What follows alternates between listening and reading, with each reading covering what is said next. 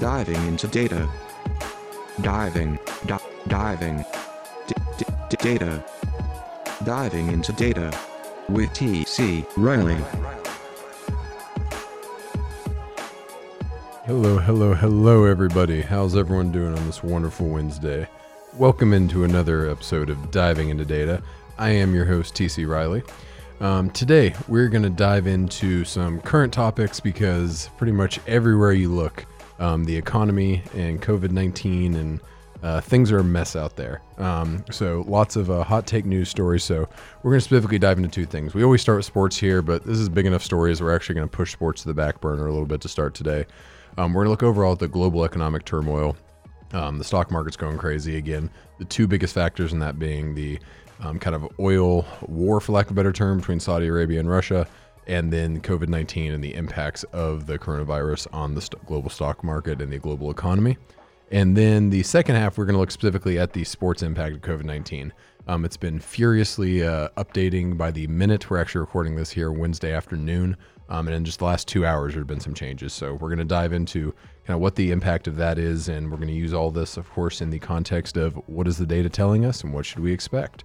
But before anything else, let's go ahead and get started on the global economic impact and what we're dealing with there. So, those of you who maybe been living under a rock the last week, um, you haven't seen that the uh, the stock markets and the global economy overall have been on a roller coaster. Um, specifically, not a very good roller coaster.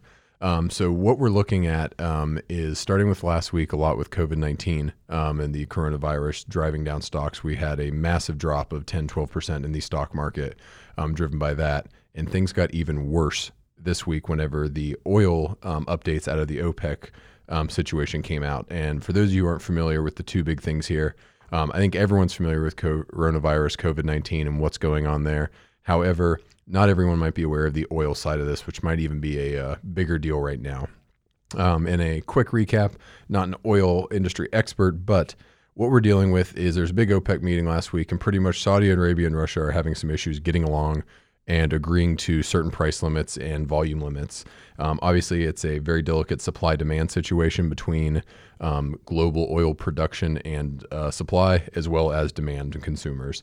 So, while the demand has been dropping and driving prices naturally lower due to the decrease in demand from things um, tied in, especially right with coronavirus and COVID 19. Um, think of you know less plane flights, less people driving, less people traveling, people kind of hunkering down a little bit more, less need for gas. That's going to deflate prices somewhat. And those issues kind of led to a discussion at the OPEC side of, okay, well, what's the best you know tactic we should take here to address this, get in front of this, make this better. Um, and the number two and three oil producers in the world behind the U.S., Saudi Arabia, and Russia um, are not seeing eye to eye on this. Unfortunately, where we're at now, um, Saudi Arabia has pretty much come out and said, fine, we are going to just absolutely ramp up to max production. We are going to make oil incredibly cheap. We're going to drop the prices out on this um, almost in a shock tactic, for lack of a better term, to the rest of the market. Um, specifically trying to target Russia. Um, the hopeful overall end goal here is them coming back to the table, coming to an agreement. Um, even though from a um, an isolated in a vacuum consumer perspective, you might think, great, they're going to more oil. It's going to get even cheaper. I'm going to be able to fill up my car for five bucks. I haven't been able to do that since the 70s. Well, okay, yes, we are headed down that path. Probably not quite that uh, that cheap to fill up the car, at least if you drive a truck like I do. But um, we are driving towards much lower prices from a consumer perspective. But that has massive global implications on the overall economy, um, not only of the U.S. but the entire world. Um, really, I think what we're talking about here is both of them trying to take a little bit of uh, revenge against shale production, which is definitely really big here in the U.S.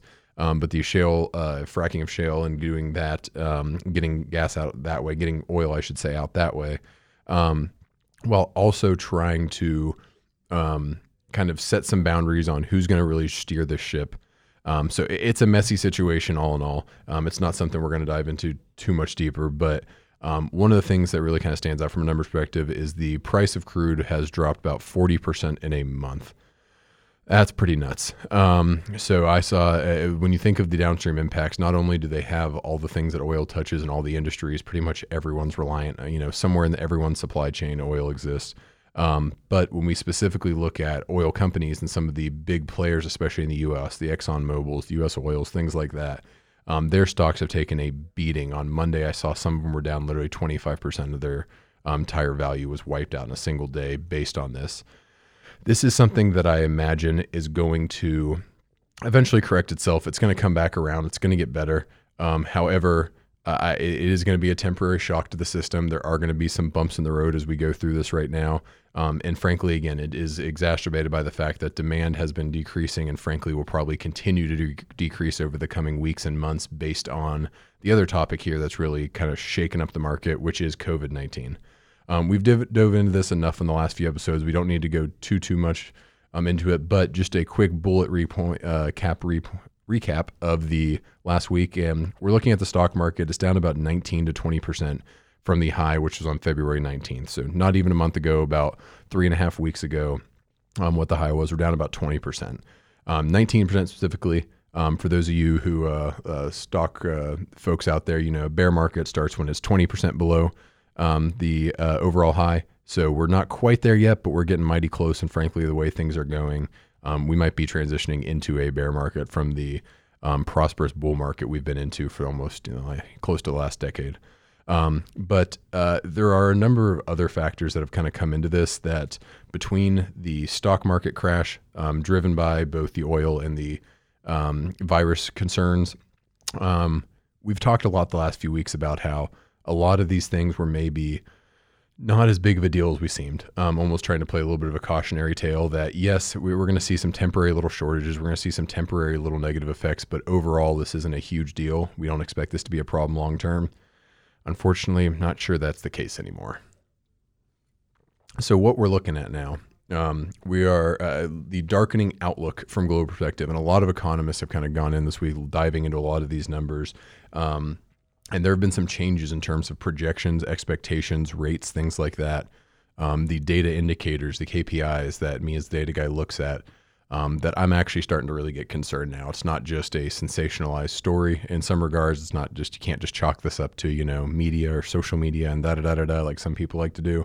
Um, no, there's some there's some serious red flags in terms of economic indicators. So the first one is the 10 year um, yield on bonds. Um, we've talked about the inverted yield curve before on the show um, and the uh, difference between the bond values for three and 10 years um, treasury bonds. So we're down to 0.66% return on a 10 year um, bond.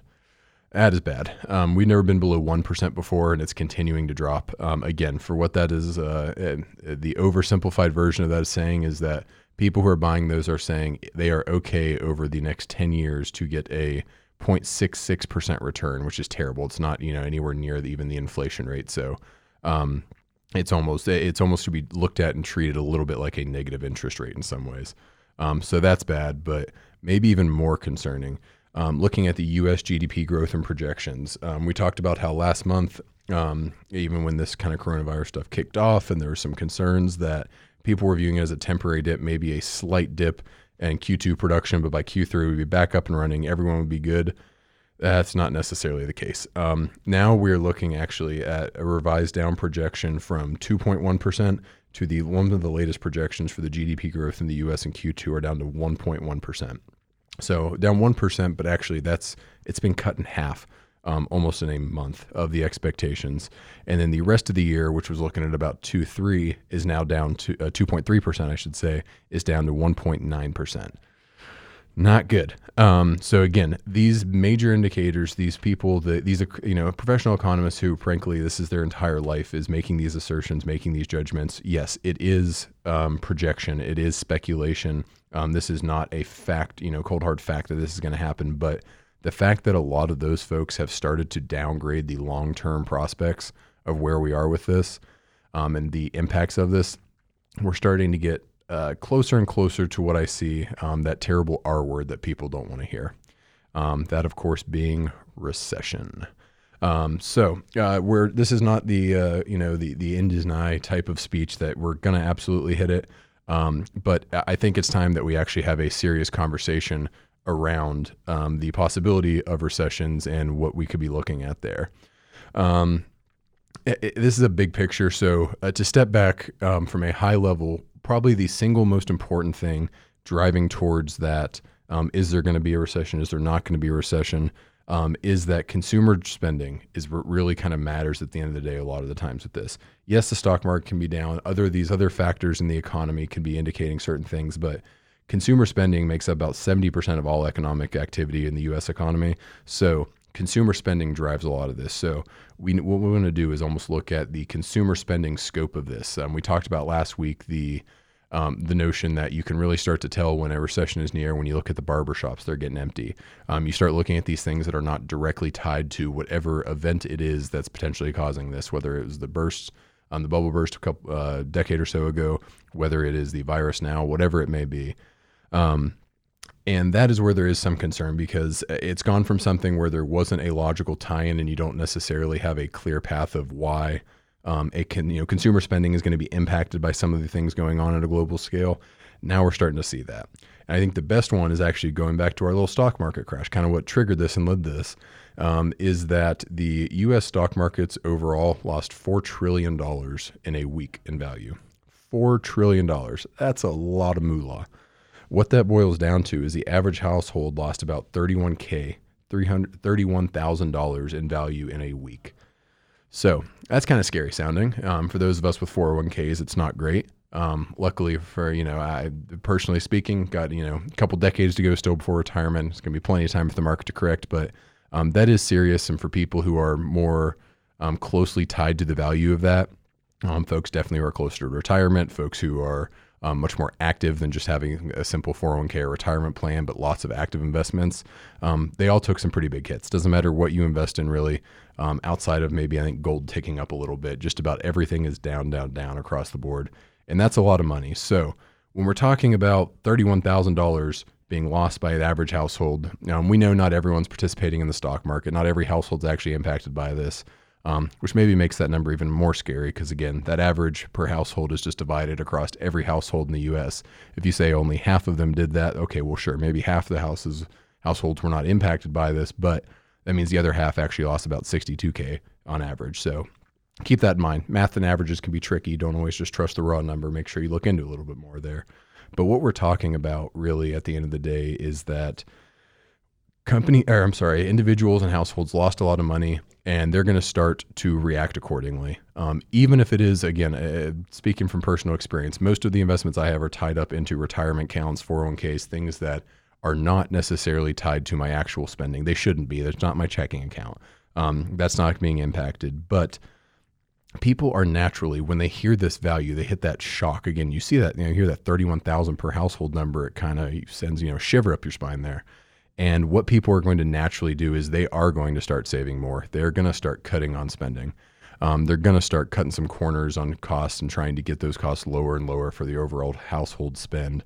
And that that is what really drives a recession because when consumers decrease their spending, businesses are bringing in less money. When businesses bring in less money, they have trouble getting their products out the door. They have trouble keeping people employed. They have trouble paying their supply chain. They have trouble um, keeping up production keeping those orders up with the supply chain. Um, it's this cascade effect that when consumer spending drops, a lot of things lead to it, but that really is the linchpin that holds us together. Just about everything downstream is going to have issues with this. So um, we operate in a B2B space, and that's actually one other thing I want to talk about. Is some people might think, well, you work business to business. That's not consumer spending. Businesses should be fine. No, the economy is connected. Everything is connected. Every B2B company likely ends up with more of a B2C company because um, even if you know my company only builds machines that other businesses use, well, those other businesses, my customers, are probably serving consumers, or even if it's two or three levels down the you know chain here, that at some point the consumer is probably purchasing the end result of all these products. That dries up, it's going to trickle its way up the line. So even companies who might be a couple layers removed from this, it does impact us. We need to be aware of it. We need to consider it. We need to uh, plan and take action accordingly. So um, getting back to that R term that no one likes, that recession. One thing I do think is important um, is I read this great article that was talking about, I believe it was USA Today article, that was talking about rolling recessions versus global recessions. So that's going to be our term of the week this week. Term of the week, it is going to be rolling recession. And what that is, is when you have a, um, when you look back to 2008, um, when the first recession started, what people saw a lot was a global recession. A every market was impacted, everyone all over the board was impacted that is definitely a worst case scenario because it's pretty much we're all taking this hit together. what a lot of experts, specifically in this article we're talking about, is they think it's much more likely for there to be rolling recessions as a part of this uh, kind of coronavirus outbreak and the outcomes from that. What a rolling recession is, is that different areas and different countries are going to be hit at different times. It's not that the entire global economy all at once in one big swipe is going to be in a recession. We're going to do this. It's going to be more localized and more specifically tied to the spread and impact of the coronavirus of COVID 19 in different areas. So, what we're talking about there is um, clearly looking back, obviously, this originated in China. They had Wuhan pretty much shut down. The Chicago of China shut down for a month or so.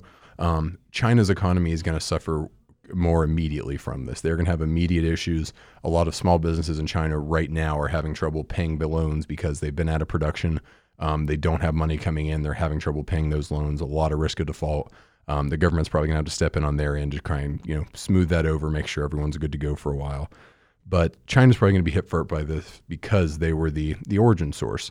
But that is going to spread. So now we know you know South Korea, Iran, Italy um, a bunch of other countries have been hit really hard by this too. Um, they're the next wave. Realistically, in America, the virus itself hasn't had a huge economic impact yet, yet being the key word there.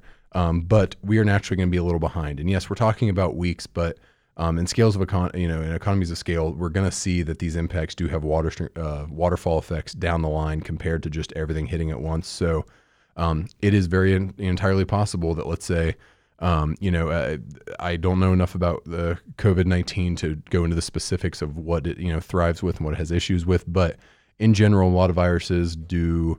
Um, uh, they're a lot more powerful in cold areas and you know in winter and stuff like that compared to summer or very tropical areas. Let's say that Central America never really gets coronavirus, never really has any issues because of the weather. Um, the virus is incompatible, can't really you know live and uh, uh maintain there. So maybe those areas are not impacted by this. There's not a local impact of the virus, so there's not a local economic impact, so there's not a recession locally. However, those of us in the US, as this ramps up, we could definitely be impacted by this if over the next weeks and months the virus spreads more, more businesses shut down, more people kind of, you know, take their ball and go home to be safe um, we could see that set in here. So I think it is important to understand that we're not necessarily talking about a global issue, the entire global economy, you know, come crashing down and doom and gloom. Um, I think it's much more likely that the effects of this are more specific to area, um, both in terms of timing and the depth and seriousness of that recession. So something to consider. Um, and on the same note, I mentioned China might be first. Well, China might also be the one to recover first since they're more on top of it. They had the bigger hit they were able to recover, identify, fix, you know, get around whatever they need to. They might come out of it quicker than, let's say, six months to a year from now. Maybe the U.S. is still having issues because you know we were just further down the chain there. China's already recovered. We're still trying to get back to that point. So it's something to consider. Um, I, it, there's a lot going on.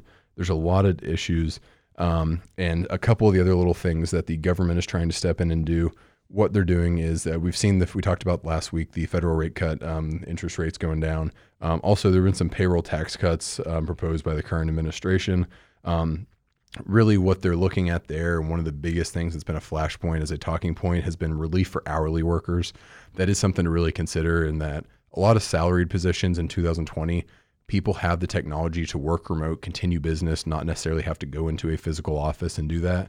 However, hourly workers in a lot of service retail type positions, they obviously rely on those physical, you know, physically being there.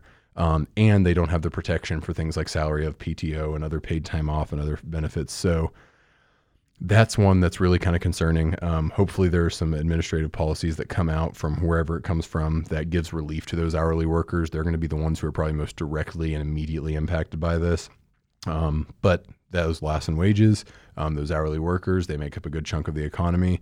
It goes back into our, eh, well, they're going to start spending less because they're making less. Consumer spending goes down. You can see this is one big, massive cycle, almost one big web that everything's connected.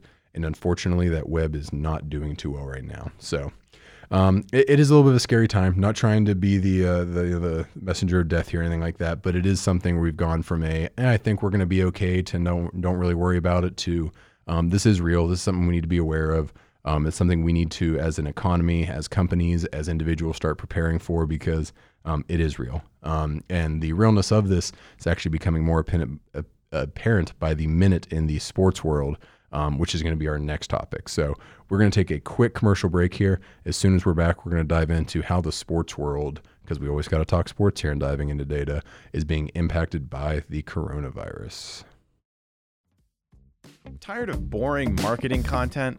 Don't have the time or budget to create the videos your company needs? MarketScale may be able to help. Ask us how we can create content for your company today.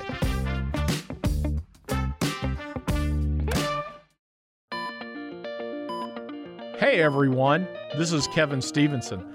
Listen to my show I Don't Care on Friday mornings at 9:30 a.m. Central Time. We'll be diving into a wide variety of interesting healthcare topics that you may not find anywhere else. Find us on marketscale.com and be sure to subscribe on iTunes or Spotify.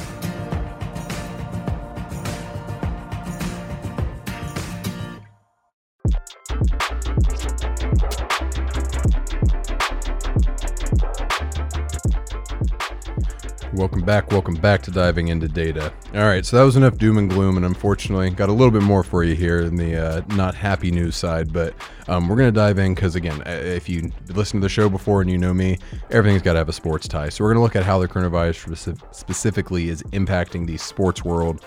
Um, really looking at the professional sports world. So um, as we start this topic, it's important to think about the fact that um, there have been a lot of impacts already, and there's a lot more to potentially come. Um, this is actually a really cool topic to be talking about right now because again, it's 1:40 here in the afternoon um, in Dallas, Texas, on Wednesday the 11th. Um, and literally, and in the last two hours, I have been getting updates on my phone about certain things that um, certain events have been canceled. Um, one of the big things that just came up was that there is uh, Seattle this morning implemented a ban on public events over so many individuals, which means that um, the Seattle Mariners, who have opening day in a couple weeks, um, have already announced they're not going to be able to play those series. They're considering delay. They're considering moving it. Um, Seattle Sounders have a game against FC Dallas coming up. Not going to be able to do that. Too many people. Um, and this is all going to kind of drive. Uh, this is a very, very, very live, updating, real, dynamic topic. So, heck, I might get an update as I'm sitting here in the next 10 minutes and be able to give you some new updates. But from a higher level, um, there's a couple things, and we're gonna uh, we are gonna touch on the both global and U.S. side of this. Um, some of the big dominoes that have fallen already. Um, here in the U.S., the BNP Paribas uh, Open, which is a tennis tournament in Southern California, um, it is the first big domino to fall that was canceled due to the outbreak of coronavirus, COVID 19. Um, and again, we're diving into data here, so we're looking at the economic impact. So I'm going to come back to some of these numbers here in a minute. Um, but that was an estimated $400 million impact to that Southern California area. That is a big tournament. A lot of people go to, a lot of dollars are spent, not just at the event, but the hotels, the restaurants, everything that goes around that event. Um, that's a big one. Um, leagues around the world have already been also canceling games. We've seen lots. Um, in terms of um, in Italy, uh, pretty much all sporting events as the country's gone into lockdown um, have been canceled there. Um, European soccer in general, we've seen some empty stadiums, we've seen some game canceled. Um, and maybe the biggest one in terms of economic impact that we're going to see on the global scale right now is the Bahrain Grand Prix, which is the F1 race coming up. Um, that will be run in an empty arena, an empty stadium. They are not having people come in. That's especially one. F1 events are definitely have an international presence. A lot of people come in from out of the country to um, attend those events. Obviously, more people traveling internationally, more risk there is there. So that's that's not a good one. Um, that's going to cost a lot of money, and those are also usually, frankly, a wealthy clientele. Um, that's going to be a lot of money that Bahrain's going to be missing out on from that event. Um, it's expensive to host those, and then you hope that you were, you know, you get that back from all the money that's brought in by the event. Um, they're going to have those expenses. They're not necessarily going to have that return this time. Um, so there's some issues there. Um, and I think that's actually a good little microcosm for the probably the most interesting one to me. The one that when I thought about it was, wow, that could really be bad. And that is the fact that we have the Tokyo 2020 Olympics um, coming up here in about four months or so. Um, if you don't know what the Olympics are, I'll just tell you to Google it because I think everyone knows what that is. But um, there is now some whisper. We aren't to a point of decisions or any you know real actionable concern yet, but um, there is definitely a sense and a worry and some planning starting to take place for what if we can't have people travel to this? Maybe if this is still bad, the the, the COVID nineteen's gotten worse, the outbreak is still there. It's still a very real fear to a lot of people. Are we going to be able to send our athletes there? Are people going to be able to travel and visit the Olympics? Um, and the Olympics is frankly an expensive event. To give you an idea, uh, Japan's estimated to spend $12.6 billion um, in terms of the Olympics, spending $12.5 billion. Um, 5.6 billion of that is private, but the rest is in taxes. These are pe- these are money coming out of the citizens of Japan's pockets. Um, and they were really hoping to get a lot of money back from the Olympics. Uh, there's been some debate for a while about events like the World Cup and the Olympics. Do they actually make money? Do they end up just costing money? Um, but usually, a lot of people still think this is overall a good thing. Not only does the event itself bring in a ton of money, um, but also the exposure that the country gets. It can lead to increases we've seen in tourism. Uh, Brazil saw that definitely after the World Cup and uh, the Olympics. Um, there's a lot of other things that can go into that, but um, tickets alone, just tickets to events, things at the actual Olympics themselves, at the events, we're expected to bring in about a billion dollars. $1 billion. And if they cannot have people attend those events, even if they still host them, even if the athletes still go and are okay, um, that's a massive drop there. But it's really so much bigger than that. Um, again, just like the I was mentioning in the tennis event in Southern California, there are a lot of things in place that the event themselves doesn't necessarily isn't the breadwinner isn't you know going to uh, bring in the big bucks it's everything around that it's the hotels the travel expenses the other things people do in those areas when they're visiting those events pretty much anything that they're spending outside of olympic park there um, in tokyo where the events will be held is going to be killed and unfortunately um, luckily japan and the ioc um, do have a $20 million insurance policy around this. Um, I would not necessarily right now want to be the insurance company on the hook for the other side of that. Um, but uh, that is worth noting that is significantly higher in the past where um, uh, the IOC typically has about a $10 million policy. Um, again, the cost of that policy is 20 million. I should clarify. Um, the details of the you know what they get back if that is implemented, if the event is canceled or something, are not made public. but uh, the other thing is that realistically, no matter what happens here, if the Olympics don't go off without a hitch, um, people aren't able to attend. They aren't able to bring their hard-earned dollars and spend them in Japan and around Tokyo. Japan's going to take a massive hit. Um, they've already invested billions of dollars in stadium. I think they have like a 1.2 billion dollar stadium that they've already completed, um, and they have a ton of other stuff um, that is in place in terms of infrastructure and investments in the area, transportation investments, things like that. That some of those things you could argue, you know, okay, well, they'll be it can be used by the citizens of Tokyo. Realistically, we've seen, especially things like stadiums and venues, um, are very underutilized after the events themselves. Look no further than the Bird Nest in Beijing from 2008. Um, that was kind of converted into condos and kind of is in ruins now. Um, a lot of these really cool stadiums that look awesome on TV and are great for those, you know, B-roll flying shots as you're going into the swimming event or whatever it may be don't serve a lot of purpose outside of the actual Olympics. So no Olympics, no real use for the venue. It's not looking good. A lot of uh, wasted dollars there on the side of Japan. So um, there's a lot of concern around the Tokyo Olympics, um, but I do also want to make sure we look back close to home here, where again, as we mentioned, the U.S. hasn't fully been impacted by this, but that's literally kind of changing by the minute. Um, we are talking about now um, about uh, the NBA potentially looking at closing certain things, the NHL doing this, City of Seattle doing this and that. Um, the U.S. sports doors closing is definitely difficult to project, but it's definitely a risk. Um, there's a lot of big sporting events coming up in the next few months that could definitely be impacted by this. Just to list off a couple March Madness, the Masters Golf Tournament, the NBA and NHL playoffs, maybe the two leagues that have the most risk coming up, the NFL draft. There's a lot of stuff that could go real bad if, frankly, if people can't come spend their dollars on that and their hard earned money on it. Um, just to give you some general ideas, $850 million is how much the TV rights and the marketing rights for the March Madness tournament is worth. Um, good news is that, you know, that tournament, even though it brings in a lot of in person money, also brings in a ton of, we'll call it digital money, um, streaming, ads, TV rights, things like that. Um, the Masters itself, again, gonna probably still, even if it's just the players and they aren't, they don't allow fans to go out to Augusta this year.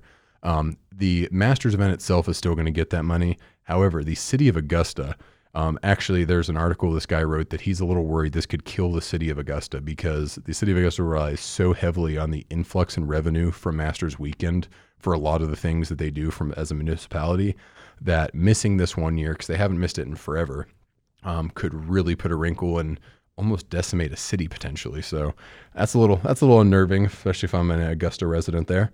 Um, and then I mentioned the NBA and the NHL as they go into the playoff season, they're probably the bigger risk. Yes, the MLB has some exposure, MLS has some exposure, but those seasons are just kicking off. um, they have a lot more ability to do things like reschedule games, um, which is one of the major kind of uh, solutions that's been presented. This is, hey, if we can't do this now, let's kick it back, let's delay, let's reschedule. So the NFL, I'm sorry, the MLS season, the MLB season, they have a lot more flexibility there. The NBA and the NHL are coming up on the playoffs. Um, obviously, they could always delay it, but with the way the league years work, the way with a bunch of other things set up work, they don't have nearly as much flexibility to push things off. It's not like you know the MLB could theoretically come out tomorrow and kick the can for a month and say, "Hey, we're not going to you know open the season here in a couple weeks. We're going to open it at the end of April." They could probably find a way to adjust the season, do a lot of things to make that work. Um, unfortunately, the NBA and the NHL aren't really going to have that option. They got to get the playoffs in. So there, there's a lot of things we see. Um, again, rescheduling and delay is really what we typically see, even back to events. You think back to 9 11, um, the earthquake in San Francisco during the Giants World Series um, years ago. Um, all those things are typically able to be delayed. They end up being okay. Um, but the we've talked a lot of doom and gloom. I do want to leave you guys one little last note that um, maybe a little light at the end of the tunnel here. Again, it's a real small light if I'm being honest, but something that good that you could kind of take away and come out from this is that there is actually one avenue where um, this could be a cool little experiment. And what I mean by that, don't don't jump down my throat quite yet about why I think this is cool, but um, if there's no fans allowed at a lot of these events, whether it be March Madness, the Masters, NBA playoffs, NHL playoffs, whatever it may be, it will be a very interesting case study on the consumption and the engagement from a TV and streaming perspective. That has become, as these technologies advanced, that's become bigger and bigger and bigger, a bigger and bigger revenue source for these leagues. And it kind of could be interesting to see the um, kind of economic impact and fallout of, hey, you guys are going to make zero dollars from the in person attendance and the events in the area. But how are the leagues going to do? Are they going to get more people logging in to the streaming accounts to watch stuff? Are they going to get more people watching on TV, which is going to help drive more ad revenue and things like that? Um, there's a way that actually, from a overall business perspective, these leagues could be perfectly fine. They could have just their dollars are going to shift from that you know split between TV and in person to entirely to TV slash internet. Um, I think it's probably optimistic to say that it wouldn't you know go down still slightly, but um, again, when it, uh, we should take a step back while acknowledging that and realize that, it, as I talked about, these cities, these economies, the businesses around these arenas um, are all going to be negatively impacted by this. When those businesses are impacted, the employees of those businesses are impacted, they start spending less, and we're back to our consumer spending dropping.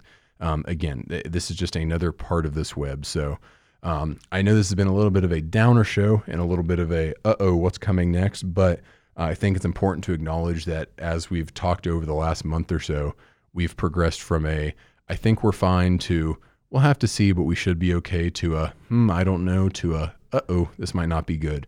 Um, so the COVID 19 is definitely still in play. The oil battle kind of between Russia and Saudi Arabia is still very much up in the air. We could see this go a lot of directions. So we need to be aware. We need to be careful. Um, businesses need to start preparing accordingly. Um, doesn't mean that you, you know, batten down the hatches yet or anything like that, but it does mean that maybe you um, uh, change your outlook from a growth perspective or from a what is the economy going to be. The economy has been great for almost a decade now. Um, businesses have probably gotten pretty comfortable with that economy. Um, this might be a test and a shakeup we need. Again, uh, some people think we needed that market correction anyway. Um, I don't think anyone thought it would be quite this uh, drastic and jarring, but hey, um, maybe it'll be a blessing in disguise. But um, all that to say, I hope everyone out there stays safe. Um, wash those hands. Don't you know, don't touch the face. Listen to all the advice. Um, stay safe. And uh, as long as we're uh, MarketScale is still here, we will be here on Wednesdays, um, diving into some data. So, with that, we are going to go ahead and sign off. It has been a blast as always to talk with you guys, and we will plan on seeing you next week. Take care.